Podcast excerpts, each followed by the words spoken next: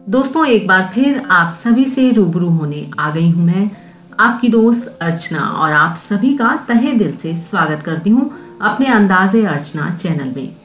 आप सभी ने मुझे बहुत सपोर्ट किया, इसके लिए आपका धन्यवाद। आपकी सपोर्ट से ही इंस्पायर होकर मैं फिर आ गई हूँ आपके साथ कुछ बतियाने, कुछ गुनगुनाने।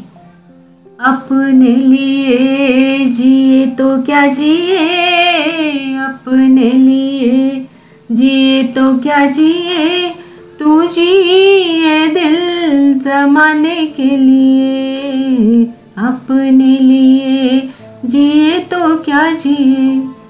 जी हाँ दोस्तों, अपने लिए तो सभी जीते हैं, पर जीना तो वो है जो दूसरों के लिए जिया जाए। परंतु दोस्तों, आपने ये भी देखा होगा कि कई बार आपको लगता है कि मैंने तो उसका इतना भला किया, पर मुझे क्या लाभ हुआ?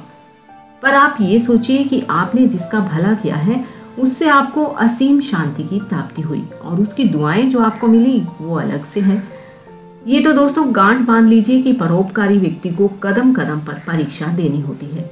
बिल्कुल इस छोटी सी कहानी की तरह, जिसका नाम है परोपकारी वृक्ष। एक बार एक ऋषि अपने शिष्यों को प्रवचन कर रहे थे कि तभी उनके शिष्य ने पूछा, गुरुदेव, इस जगत में परोपकार का क्या मूल्य होता है? ऋषि ने उत्तर दिया, प्रिय इस जगत में परोपकारी को कदम कदम पर परीक्षा देनी होती है। यहाँ तक कि कभी कभी अपनी कुर्बानी भी देनी पड़ती है। शिष्य बहुत हैरान हुआ। उसने पूछा, वो कैसे? ऋषि ने फिर जवाब दिया, एक वृक्ष को ही देखिए। जब तक लोगों को वो फल देता रहता है, तब तक लोग उसे कभी कभी पानी दे देते हैं। किंतु जैसे ही फल देने बंद किए, त्यों ही लोग उसे काट डालते हैं। वृक्ष ने अपने जीवन की कुर्बानी देकर भी परोपकार किया। सूखने के बाद लोगों ने उसके उपकार को ही भुला दिया। तो दोस्तों, आपने भी वृक्ष की तरह ही भलाई करनी है, चाहे आपको उससे कुछ भौतिक प्राप्ति नहीं होगी, परंतु मानसिक शांति अवश्य मिलेगी।